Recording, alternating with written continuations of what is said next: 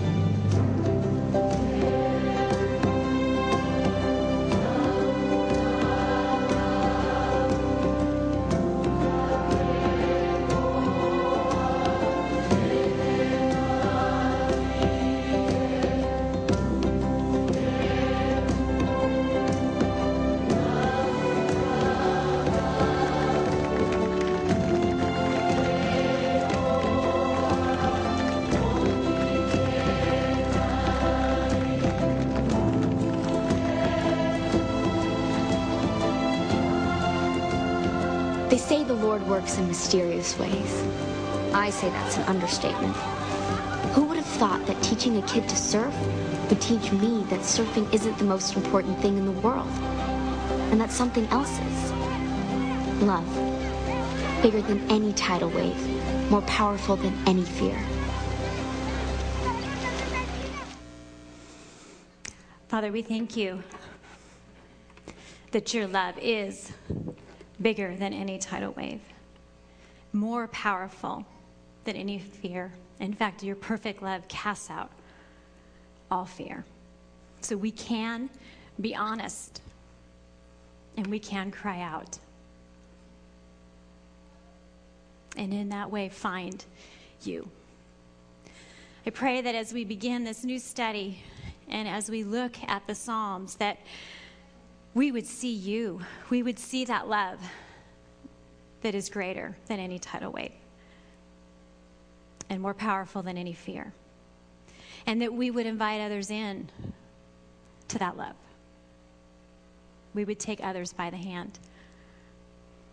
Father, pray as we intro this time that you would have burning coals touch my lips. You would hide me in the cleft of the rock as we peek into the Psalms.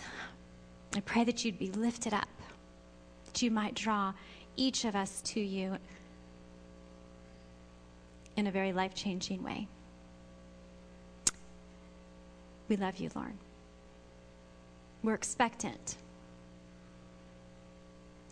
because of Jesus. In his name we pray. Amen. Well, if you haven't seen the movie Soul Surfer, it's a film about surfer Bethany Hamilton. In 2003, Halloween morning, she was attacked by a shark and lost her left arm in that shark attack. The film, based on her book, focuses on the events surrounding the aftermath of her struggle to find healing. And a turning point in Bethany's healing was a missions trip to Thailand, where the tsunami of 2004 had just devastated that island. It was there that she discovered that the only thing bigger than a tidal wave, the only thing more powerful than fear, is love. And in her book, she makes it very clear that she means God's love.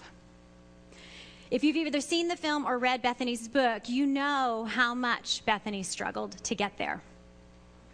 To get to a place where she could see that God's love is bigger than a tidal wave and more powerful than any fear. Bethany's struggle is understandable. Can you imagine at age 13 being horrifically attacked by a shark and having your life radically and permanently changed? I think our attraction to her story is because she is raw, she is real, she is authentic, she's very honest. Her story highlights the reality that life is filled with joy and sorrow, sudden events that create a wave of emotion in our lives.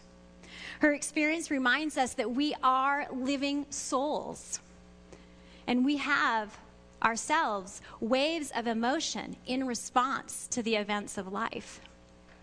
But I think we're mostly drawn, or at least I am, to Bethany's story because it's not only honest, but it's very hopeful, is it not? As Bethany faces the emotional turmoil of the shark attack, God enables her somehow, his miraculous power, to find a way to eventually ride her emotions rather than be swallowed by them. Isn't that an incredible hope? Ironically, Bethany would say she became freer without an arm than she ever was with an arm. And because of this, she's been used by God to hold the hand of many who thought they could not surf the wave of their own emotion and to show them that God's love is greater than any tidal wave, more powerful than any fear. As I poured over the, and studied the Psalms these past couple of months, I believe Bethany's life is a psalm. It is a song to the Lord, very much like the Psalms that we're going to study. It's not just that it has the same title as our study that I, I, robbed from her. So, this is kind of my way of paying dues. The psalmists, of whom there are many different writers and over a thousand year period of history, the psalmists are honest about the waves within our heart that are a response to life's realities. The psalmist authentically, just like Bethany in her life, put into words what it means to experience high tide, low tide, what it means to experience being stoked and bummed out, right? Indisputable joy, unquestionable confusion, undeniable fear, understandable anger, unexplainable peace. They are all in the Psalms. The psalmists hold back nothing. They are almost embarrassingly honest Without, within poetry, especially in the Old Testament, you see almost an embarrassing honesty, particularly if you look at Song of Solomon, by the way. There is an embarrassing honesty within them. Yet, within that, the psalmists find a way to ride their emotions rather than be swallowed up by them. Because each psalmist within each psalm finds something bigger than their emotion, something greater than their fear God's love. And what is so encouraging about the book of Psalms is the psalmists don't deny that we have emotions. I love that. I think in the church we do this. We say emotions are bad, deny that you have them. The psalmist is very clear. Don't deny that you have emotions. The psalmists highlight the fact that we're living souls, that we're impacted daily by the things around us, that we're continually experiencing live surf within us, waves of emotion in response to our lives. There isn't an apology for this in the Psalms for they understand that the Creator created them this way. We see that throughout the Psalms too. Father, you know, God, you know how I am made. So the psalmist began telling us and reminding us that we are living souls. And now it's interesting, as I did a study on the whole idea of being a living soul, I didn't realize it's what we are, it's not what we have. We are living souls. We don't have a living soul, that's what we are. It means we're tender. It means we're tenuous. It means we're fragile. Any assault can impact us. Even apathy can impact us and boredom. The Psalms are cries, their questions, their demands, their shouts, their praises in the context of real life. And they're here to remind us that God created us to be this way. It was his intent and it was his design. We know this from the very beginning of the creation account. Genesis 2 7. Then the Lord God formed the man of the dust from the ground and breathed into his nostrils the breath of life, and the man became a living creature. That's translated living soul. That's what made us alive. That's what we are. By breathing life into us, we became living souls. We don't just have a soul, we became alive. The 750 times the same word is used in the Old Testament, but get this, over 100 times just in the Psalms.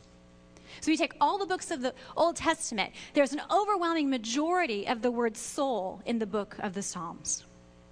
And this word is translated breathing, vitality, heart, appetite, lust, greed, pleasure, yearnings, spiritual yearnings, desire for justice or, and power, hate, exaltation, disquiet, unhappiness, joy, alive. Get it? It's everything that we are. We are a living soul, and every way that we respond is part of being that living soul. And we must not forget that it is God who chose to make us that way. We respond emotionally to life. We respond emotionally to our own life. And when we allow ourselves to be impacted, we respond emotionally to other people's lives, don't we? We can rejoice with them. We can sorrow with them. We can weep with others. I don't know if any of you during the break got a chance to see the um, motion picture um, uh, of um, Les Mis. And uh, if you have seen it, and I'm not recommending it because there's some pretty raw stuff in there that was not in the play. Um, Anne Hathaway plays the character of Fantine, and she is surprisingly moves the hearts of the audience. I wept through her entire song. Even though her singing is not, she's not a virtuoso, like the whole Broadway scene was not real happy about the motion picture um, version because they didn't use Broadway virtuosos to sing the part. She moved audiences more than Broadway did. And what they found is, is that in Broadway, because they're, because they're singing to thousands, they can only use their voice to act. But on a motion picture like that, where you can do a close up, you can see all of the emotion as Anne Hathaway sings the song, I Dreamed a Dream, which is a song about just her life being in utter despair.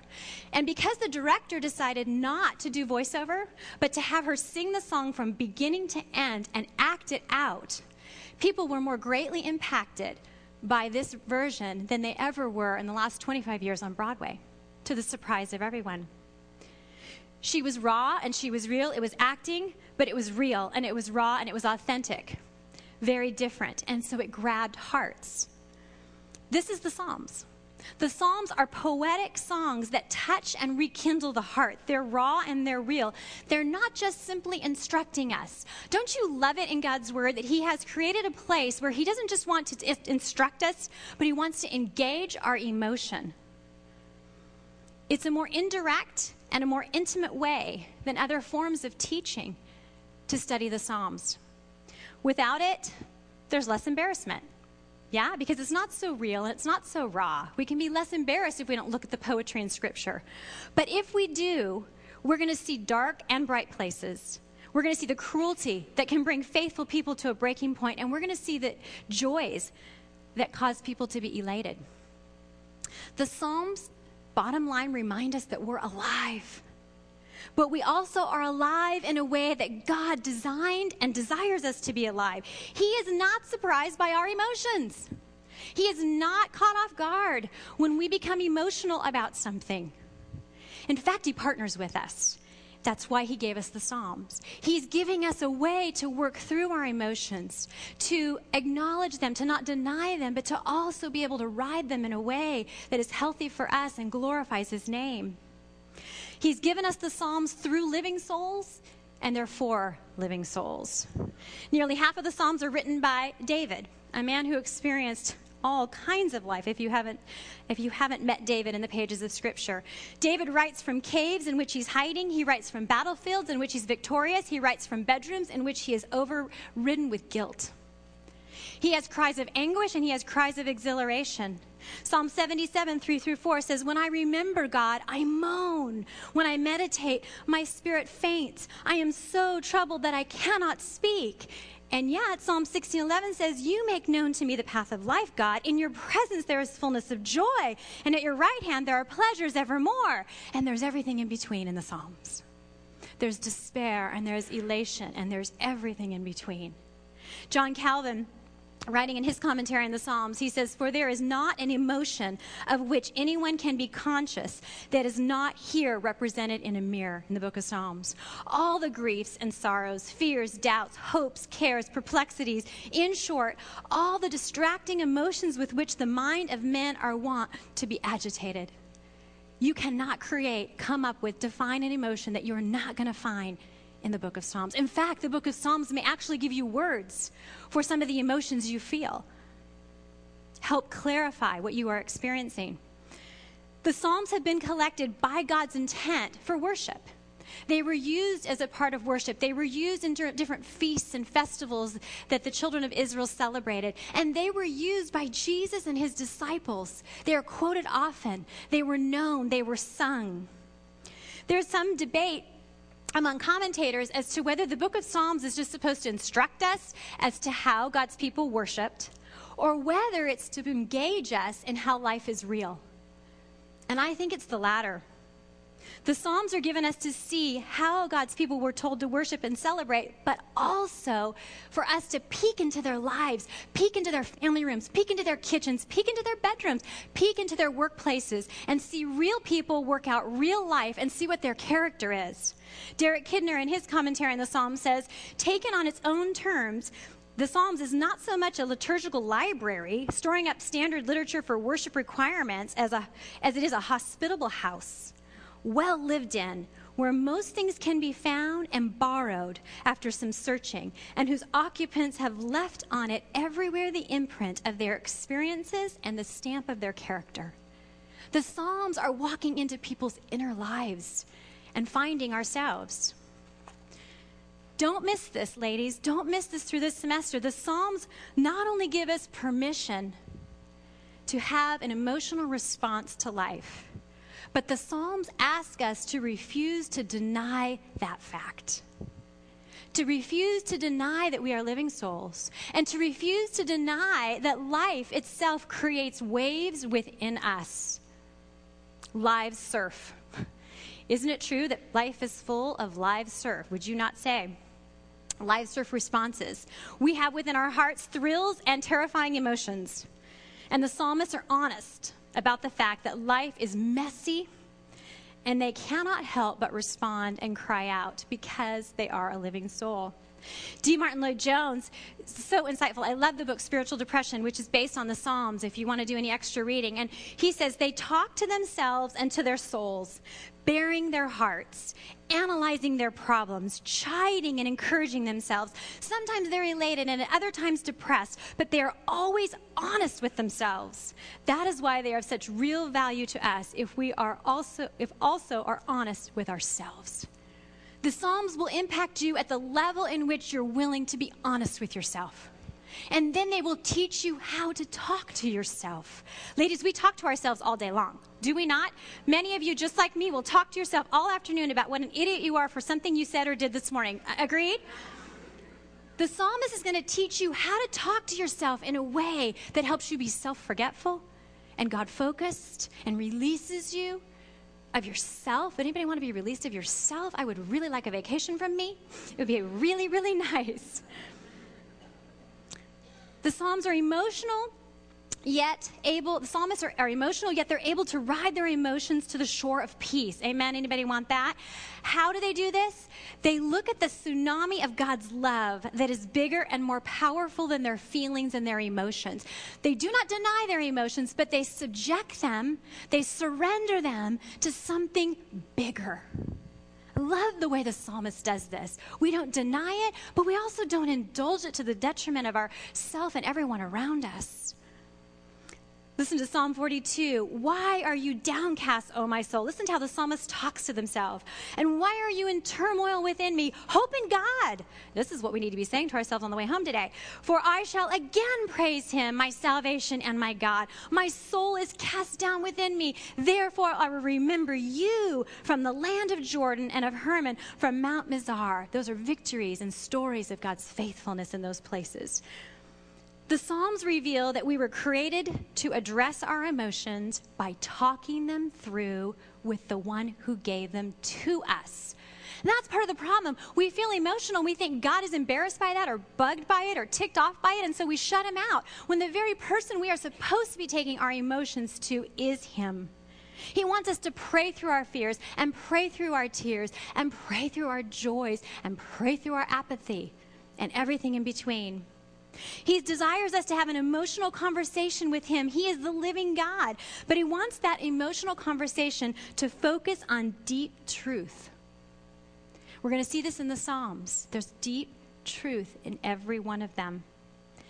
Deep truth is the only way we will ride our emotions to shore and find peace. You know, I used to think the Psalms were the book that you kicked up your feet and had a cup of tea with. Anybody with me? Like the Psalms is just kind of where you peruse and you just kind of enjoy and you just kind of you just actually can almost check your brain and you can just enjoy God and just you know enjoy reading poetry. So not true. So inaccurate, so incomplete. The psalmists make us think.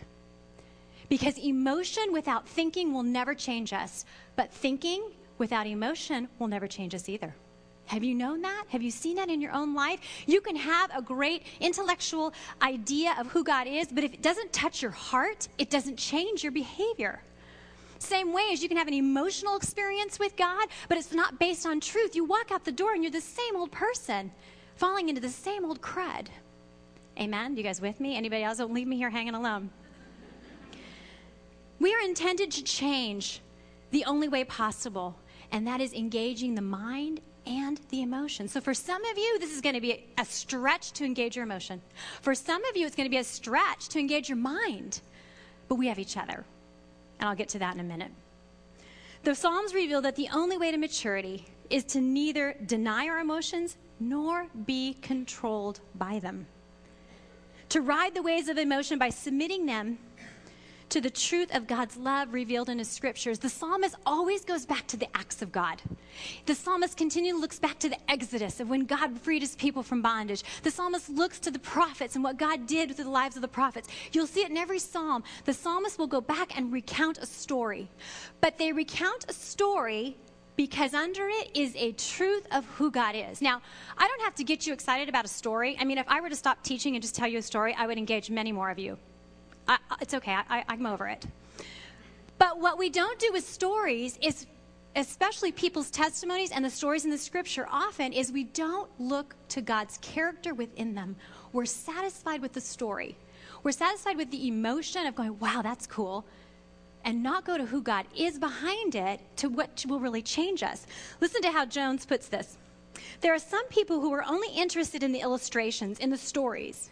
But if we are not careful to extract the principles which are illustrated by the stories, we shall probably end by aggravating our own condition. And though there is a great profit to be gained by looking at examples and illustrations, it is very vital that we should take the teaching first. There are many people who seem to be in trouble because they are more or less living on other people's experiences. And it's because they are always looking at persons and their stories instead of first grasping the teaching that they so often badly go astray. So we get excited when we hear a story and then we go out and we fail and we're like, wait a minute, that just aggravated me. That story made me so excited that God can do X, Y, and Z. And so I go out and try to live it and it didn't happen for me. Well, because you didn't go to who God is behind the story and grab the teaching before the illustration. The Psalms are filled with stories of God's faithfulness. And the psalmist goes back to them, but he does it to be, re, to be relived again today. They are analogies to what God's people experience, I can experience also, and that a continuing work. Parting the Red Sea is a great example of this. The psalmist talks a lot about God parting the waters, and he's talking about the Red Sea. It's a great illustration of how God frees us from bondage. We can apply that as an analogy in our lives. God can free us from sin and bondage. It's not only an analogy of what he can do today, but it's a continuing work of what he's done. So when the psalmist remembers, the psalmist isn't just remembering, oh, yeah, God did that. Isn't he great? God did that to continue to work in me. God took me out of Egypt to take me to a land where I could be His. And so when we look at these stories, we not only need to see them as analogies in our life, but as God ongoing wanting to continue to work in our life. And that's what the psalmist does. Philip Graham, in the introduction of our study, says the Psalms help us to choose and then to live our choice. The Psalms give us a complete overview of God's character. We learn what God loves and what he hates and what he desires and what he demands and what he does and plans to do. It's a new song that he wants to put in our heart. Uh, getting to be in Israel over the over the break, I got a chance to go to Israel for 10 days to be prepared to lead the tour in June. And one of the continuing themes of the entire tour, um, study tour, was remember, remember, remember. God's people are big on remembering, if you look at the scriptures. There's a constant call remember, remember, remember. In fact, we can see in the book of Judges that God's people fell away from him because they forgot to keep telling each other who God is. And so, remember is huge in Israel today. And the Psalms are poetic songs to remember who He is. And they're set to music because what happens when a song gets stuck? Ah, ah, ah. That's intentional. They are songs. But what's really important and kind of the bottom line of what I want to get to today, too, for us is, is to look at how the psalmists remember. They remember by talking to each other, not just talking to themselves, but talking to each other. They tell each other who God is and what He can do. It's interesting if you look at the Psalms, even the ones that begin with I, I, I, I cry out to you, Lord, I do that, at the end says, Oh, Israel, praise Him. Let us come into a sanctuary. So even when a psalm begins with I, even David's confession, he then says, I will teach your ways. Everything that begins with me is intended for corporate. And I think that's huge in the Psalms. We see them as very personal, but we must not forget that we are a community. And the way we remember, the way we remember who God is, the way we help each other ride the waves of our emotion is to talk to each other about who God is, to grab that hand and place each other on the board of His Word.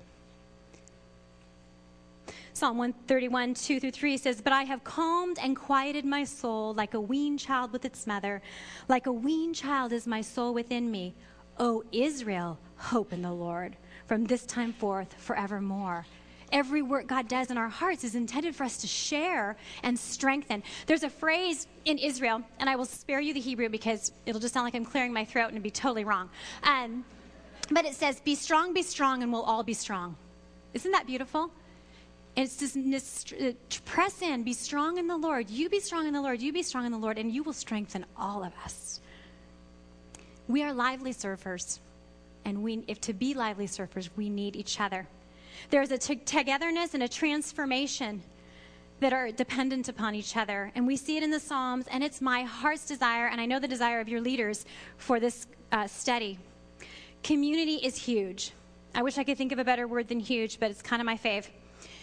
We need each other to remember. We need each other to become lively surfers that can get on that board of God's truth and ride the waves of our emotions. Alone, we don't remember well. Have you ever been in a situation where you're telling the story of something that happened and you tell one version and that somebody goes, Well, don't you remember? Bah, bah, bah, bah, bah, bah, bah, and you're like, I totally forgot that detail. Do we, even in practical life, do we remember everything well? Do we not need each other? Isn't that why God gave us four gospels from four different accounts so we could see the whole picture? We need each other to remember well. Otherwise, guess what we do, ladies? We remember what we want to remember. We take and pick what we want to apply. We search the scriptures for the verse that we think applies to us. And we need each other to get the whole counsel of God's word. Or else we will remember only what suits us and we will not be transformed. The psalmist, um, Psalm 119 says, I am a companion of all who fear you, of those who keep your requests. Will we be companions of those who fear him? That's huge in being able to ride the emotions within our soul successfully and into, and into peace. I love also in one of the Psalms it says, I delight in faithful ones. I delight to be with your faithful ones. Elyse Fitzpatrick, very bluntly and kind of hits me square in the face, says this God has placed us in a family because we don't grow very well on our own. Maturity in Christ does not occur because we attend Bible studies. Ouch. Maturity in Christ occurs when, by the Spirit and in God's grace, our brothers and sisters take biblical truth and apply it lovingly, patiently, boldly to our hearts. If I had a theme quote apart from Scripture, that would be this study. Oh, ladies, may we not just come and get more information. There will not be transformation, and you will be swallowed by the waves of your emotion. We need each other to apply lovingly, patiently, and boldly to our hearts the truth. To be transformed, to have God's word applied to our hearts by others, will require that we be authentic. No one can apply it to us. No one can grab our hand and take us out and help us serve if they don't know we're hurting. We need to be authentic and real and honest about our apathy, about our fears, about our joys, all of it. Where we're struggling, our doubts, our questions. This is a safe place to say, I don't get it. We don't all have it together. We have totally different levels here of people who know God's Word. If you have no idea where Genesis is or any other book in the Bible, you are safe here. And if you know everything about the Bible, you are safe here too. But I hope you'll be humble.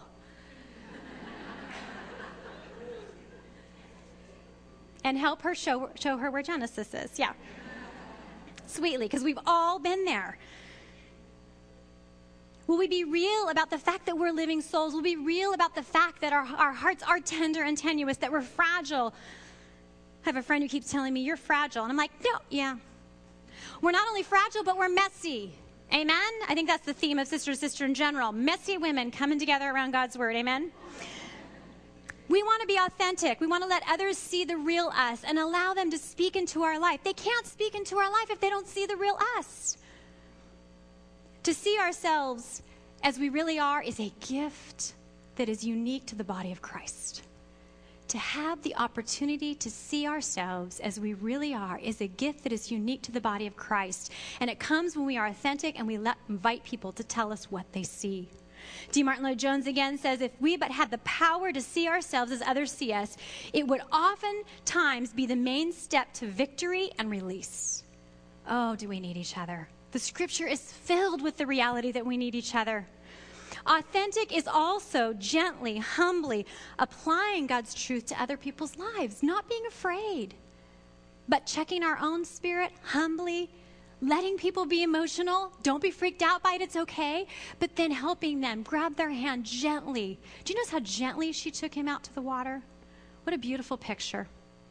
How much more we would all open up if people were gentle with us if they would let us know they really cared and they handled our hearts carefully. Our individual study of God's Word, as you open up this study at home, your individual study is prep for your corporate study. Yes, it's great that you get to press in alone with the Lord, and there are certain times where the body of Christ isn't what you need. You need to be alone with Him. But for here, for sister to sister, your alone time is prep for what's going to happen corporately. When we come together, we should be expectant. This room is filled with women who have the Spirit of God alive in them. Don't miss that. Don't miss getting to see more of who God is because you get to see Him in other people's lives. Now, I don't want to freak you out. This study is not emotional.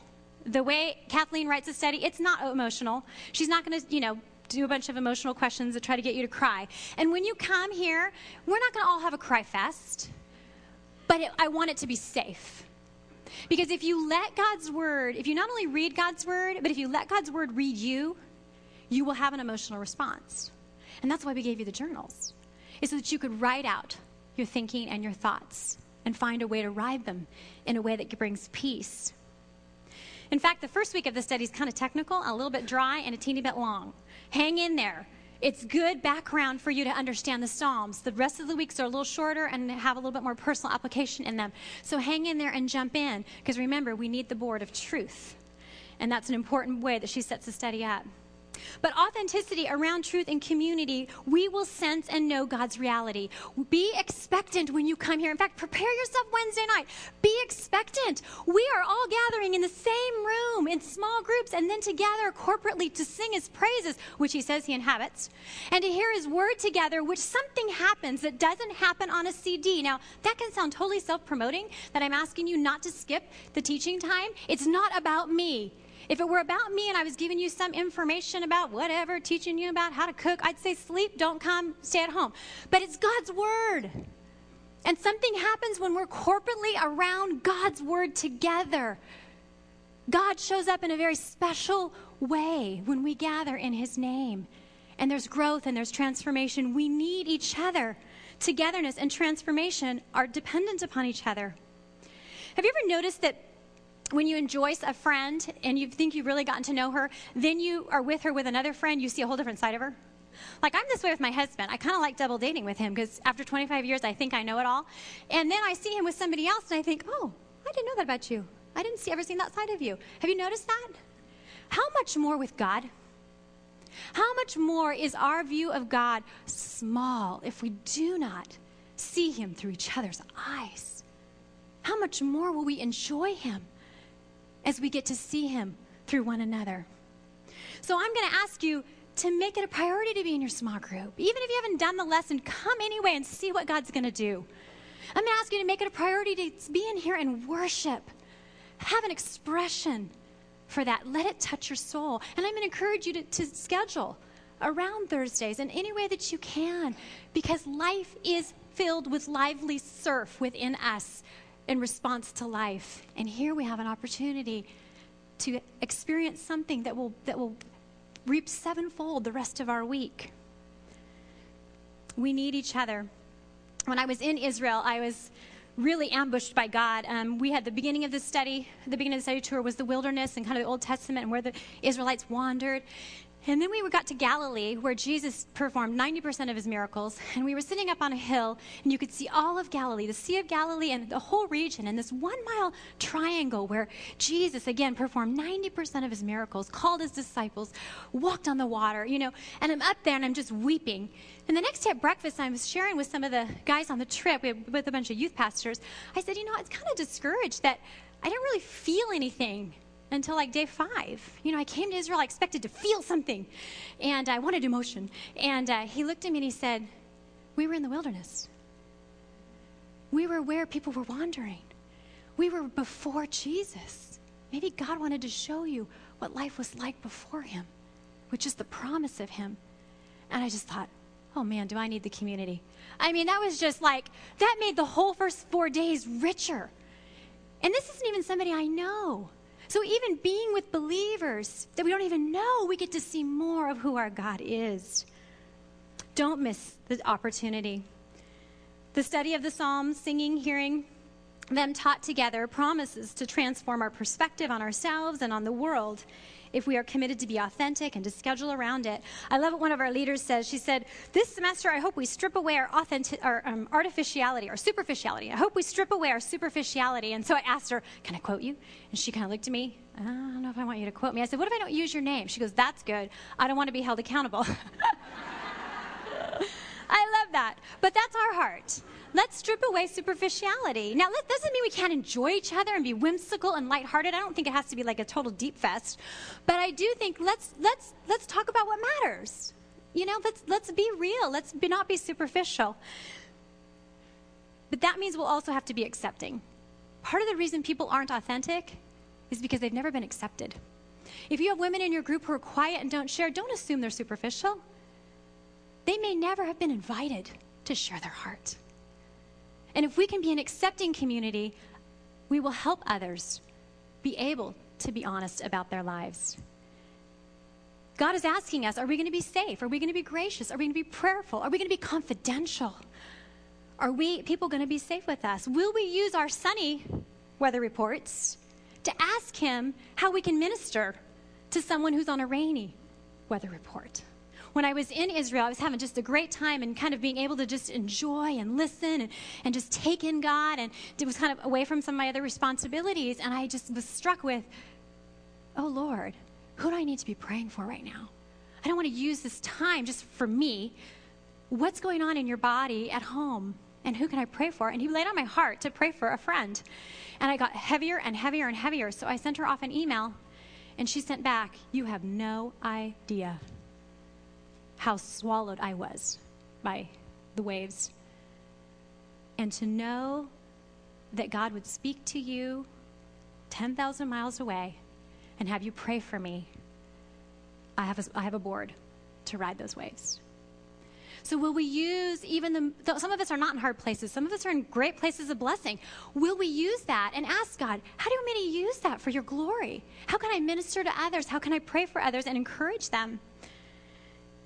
So, we will be, will we be authentic? Will we be accepting? Will we create an environment where people can share? And the psalmists are going to teach us then how to assure them. Because, you know, we can give people our emotion, we can give people our sympathy, we can give people our attention, and they can still never know how to ride the waves of their emotion. We need to help each other be assured that God's love is greater than any tidal wave and more powerful than any fear. So we will need to grab the board of God's truth and apply it to each other's lives.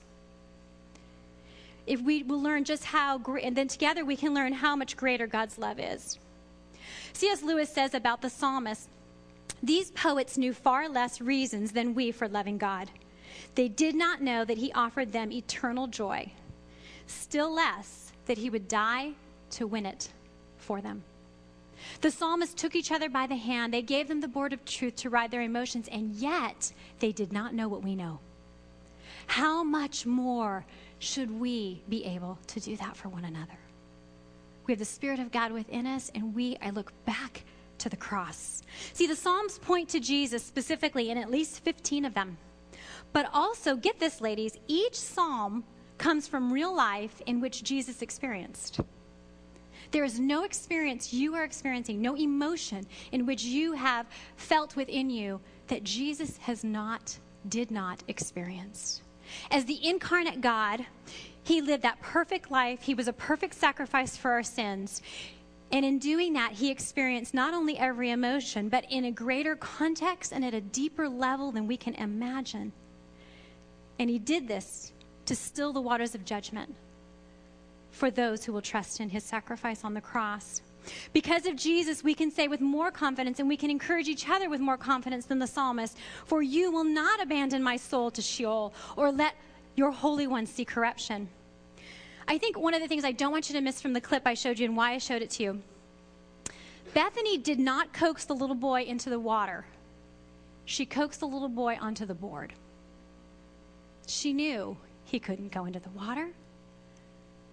The Psalms are not trying to get us to jump into our emotions as much as to learn how to ride them and let them be used for God's glory.